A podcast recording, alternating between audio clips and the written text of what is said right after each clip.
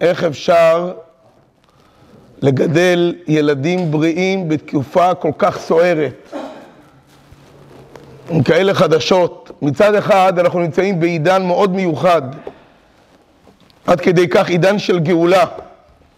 גם הפרשה של השבוע מלמדת אותנו, יעקב רוצה לספר, להביא את הגאולה, לעשות את הקץ.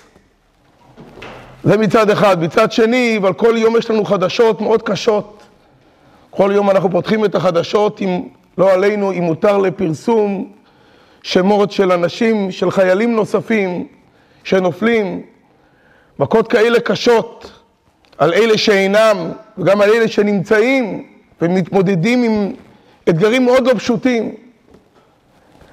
בפרשת השבוע אנחנו רואים תובנה מאוד מיוחדת, ניקח נקודה אחת מהפרשה שחותמת את כל הספר, ספר בראשית. פרשה שלנו, ויחי יעקב בארץ מצרים, 17 שנה, 17 אגב זה בגימטריה, טוב. השנים הכי טובות של יעקב היו בארץ מצרים. אבל פה אנחנו קוראים כבר שהוא הגיע לשיא. הוא הגיע כבר לזקנה מופלגת, 147, ויוסף מביא לו את שני הבנים שלו כדי לברך אותם.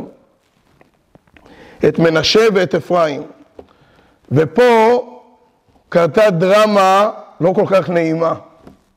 יוסף מביא את מנשה ואת אפרים, מנשה הבכור, אפרים הקטן, הוא רצה לשים את מנשה בצד ימין של יעקב, את אפרים בצד שמאל, כדי שיד ימין יהיה על הראש של מנשה.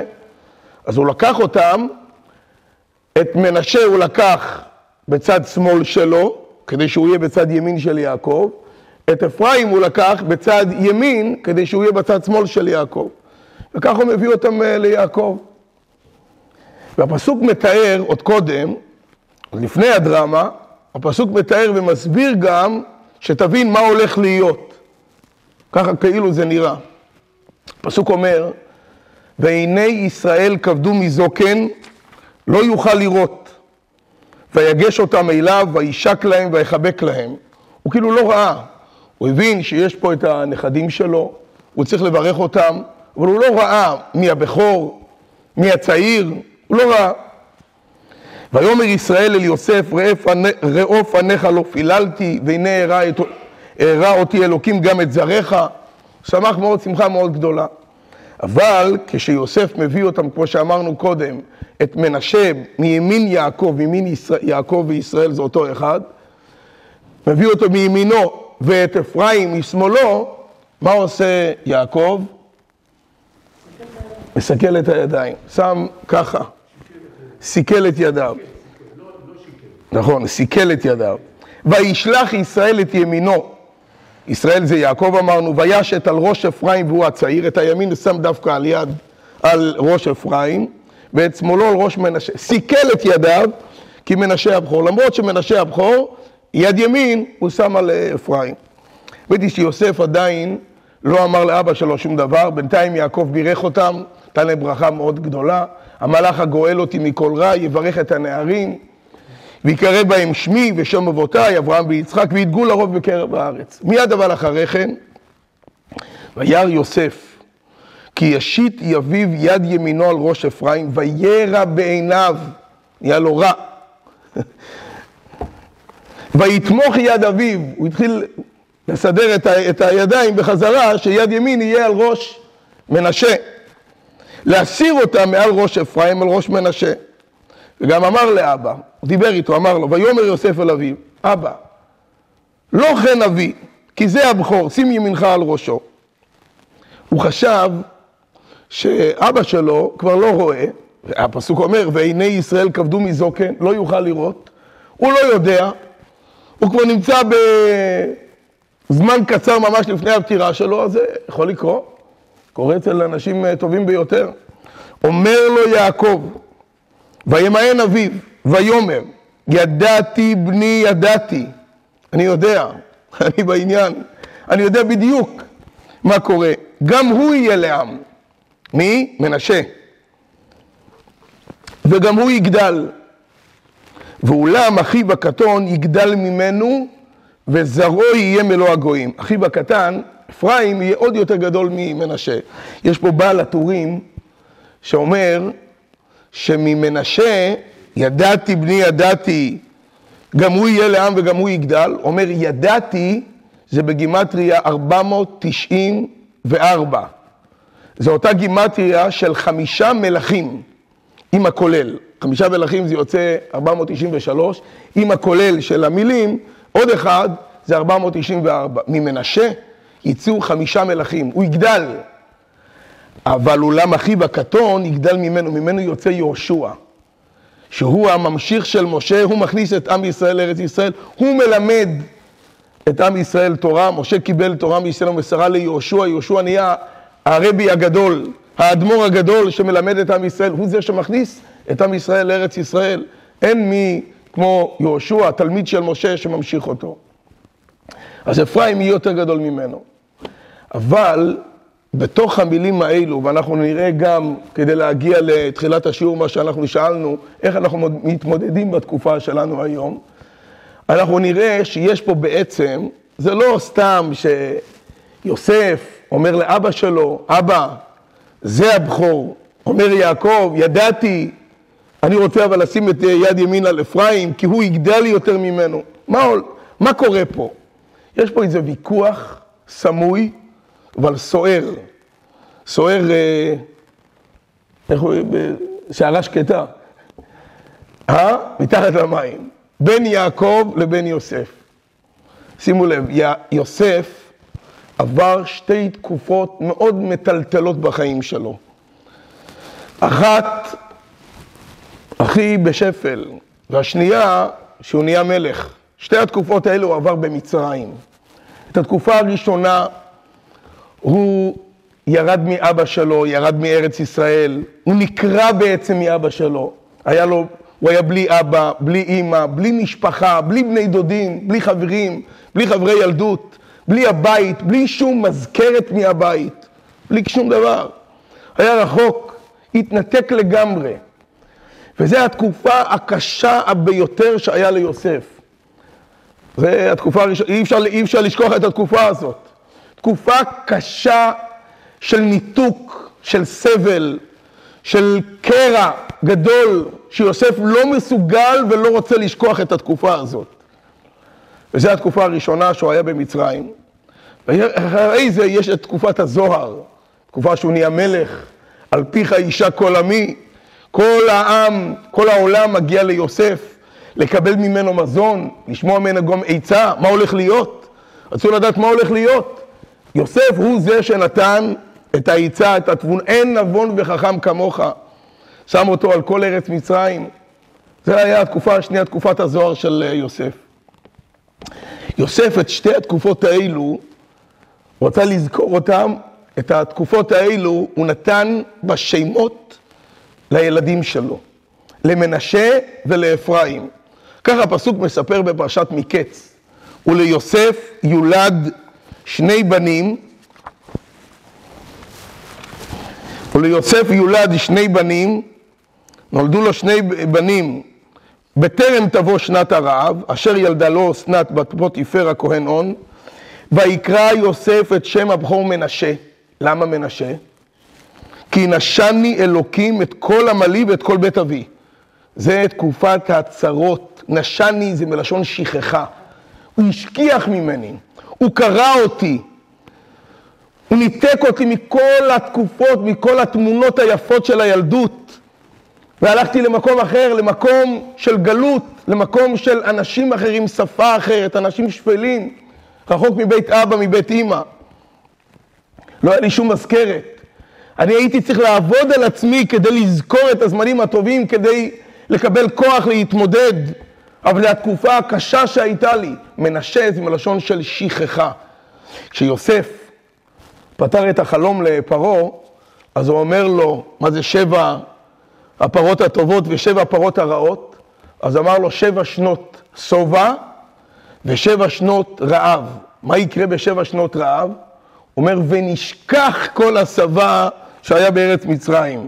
ונשכח כל השבע, וקמו שבע שני רעב אחריהן, ונשכח כל השבע בארץ מצרים. אומר את זה על תרגום.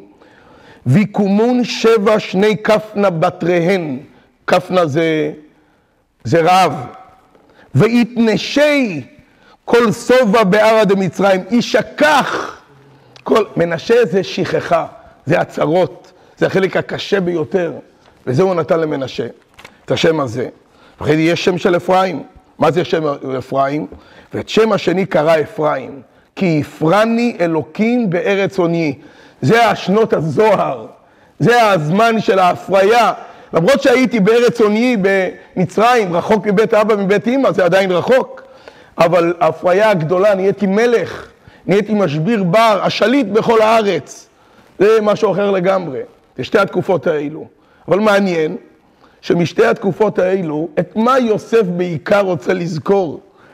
מתקופת השפל ומתקופת השיא. מה הוא רוצה לזכור בעיקר? את תקופת השפל. הוא נותן את השם הראשון למנשה, מנשה הבכור, העיקר, כן, כך כתוב שהעיקר, הילד הגדול הוא, מקבל, הוא זה שמקבל מהאבא, והוא אומר גם ליעקב, שים ימינך על ראשו, זה הבכור, איתו אני רוצה לזכור, אני רוצה לזכור את החיים הקשים שלי, לא, לא את חיי הזוהר, גם זה אני אזכור, אבל בעיקר מה שמלווה אותי, מה שילווה אותי עד יום מותי, מה בעיקר ילווה אותי? התקופות הקשות שהיו לי. אומר יעקב ליוסף, נכון, ידעתי בני ידעתי, אני יודע את התקופות הקשות שהיו לך. אי אפשר לשכוח אותם. עברת מסכת קשה ביותר, משפילה. אדם אחר יכול ללכת, יכול לחיות, אבל להרגיש כמו מת. אדם שמנותק, מנתקים אותו מכל העבר המפואר שלו. חיי עושר הוא חי ב... עם אבא שלו. כמו שאמרנו, כתונת פסים, היה חברותא של אבא שלו. קיבל גם גשמיות, גם רוחניות, שפע גדול. פתאום מנתקים אותו מהכל. אומר יעקב, אני יודע, אני לא יכול לשכוח את זה. אבל המטרה העיקרית של כל הסבל שעברת זה להגיע להפריה. איך אתה יכול להגיע להפריה? דווקא על ידי התקופה של הסבל, התקופה הקשה. לכן אומר יעקב, אני רוצה לשים את יד ימיני על אפרים, זו המטרה. ההפריה, כל גרעין, כדי להצמיח את העץ, צריך uh, להירקב, כך כתוב. הוא נרקב באדמה, מאבד לגמרי את הצורה שלו, ואז מצמיח עץ. איך צומח עץ? באדמה יש כוח אינסוף, כוח אינסופי שהקדוש ברוך הוא הטביע באדמה. הכוח האינסופי מסוגל להמצ... להוציא, בכוחו של הקדוש ברוך הוא, בכוחו של האינסוף, הוא מסוגל להוציא יש מאין. כוח הצומח, מה מעורר את כוח הצומח? הגרעין שנרקב. אומר יעקב ליוסף, אל תתמקד בגרעין שנרקב, אל תתמקד בעין, בכאב, בסבל, בקושי. אל תתמקד בשברון, תתמקד בפתרון, תתמקד בפיריון שהיה לך באפרים. זה, אני רוצה לשים את יד ימיני דווקא על אפרים. וזה מלמד את כל אחד מאיתנו. אנחנו נמצאים בתקופה מאוד מאתגרת, ללא שום ספק. אבל התקופה הזאת היא התקופה שממנה אנחנו נבוא לגאולה. לא יכול להיות כזה כאוס, כזה אנדרלמוסיה, כזה חוסר יציבות שיש לנו היום, אם לא שהתקופה הזאת מובילה לתקופה של זוהר, לתקופה של הגאולה האמיתית והשלמה. אי אפשר אבל להגיע לפני שיש לנו את המנשה. המנשה זה הדרך, אז אסור לנו להיתקע במצוקות, בכאבים, אנחנו צריכים לפתור אותם. אנחנו צריכים כבר לראות את האור שצומח מתוך כל. מכל, מתוך כל הכאוס הזה. וזה אומרת לנו הפרשה, בתחילת הפרשה, על הסיפור של מנשה ואפרים, וגם הפרשה גם מסיימת. עם ישראל נשאר בגלות. היה יוסף, היו השבטים, אבל אנחנו עוברים לחומש אחר, חומש שמות, ושם כתוב, וימות יוסף וכל אחיו וכל הדור ההוא, ואז ויקום מלך חדש על מצרים, אשר לא ידע את יוסף. מאיפה היה כוח לעם ישראל להתמודד בקשיים האלו? זה ש... שלושה מילים, שלוש מילים, שיש בסוף הפרשה, ויוסף היה במצרים. יוסף נשאר איתם במצרים. לעומת יעקב, שאמר בתחילת הפרשה והשביע את יוסף ואומר לו, אל נא תגברני במצרים, אני מבקש ממך, איך שאני הולך לבית עולמי, ונשאתני ממצרים. אני רוצה להיות בקברי אבות וקברתני בקבורתם, במערת המכפלה, אני לא יכול. אומר יוסף אבל הפוך, לאחים שלו, אני נשאר איתכם פה. ועליתם את עצמותיי מזה איתכם. אני נשאר פה. ויישם בארון, אלו השלוש המילים, ויישם בארון במצרים.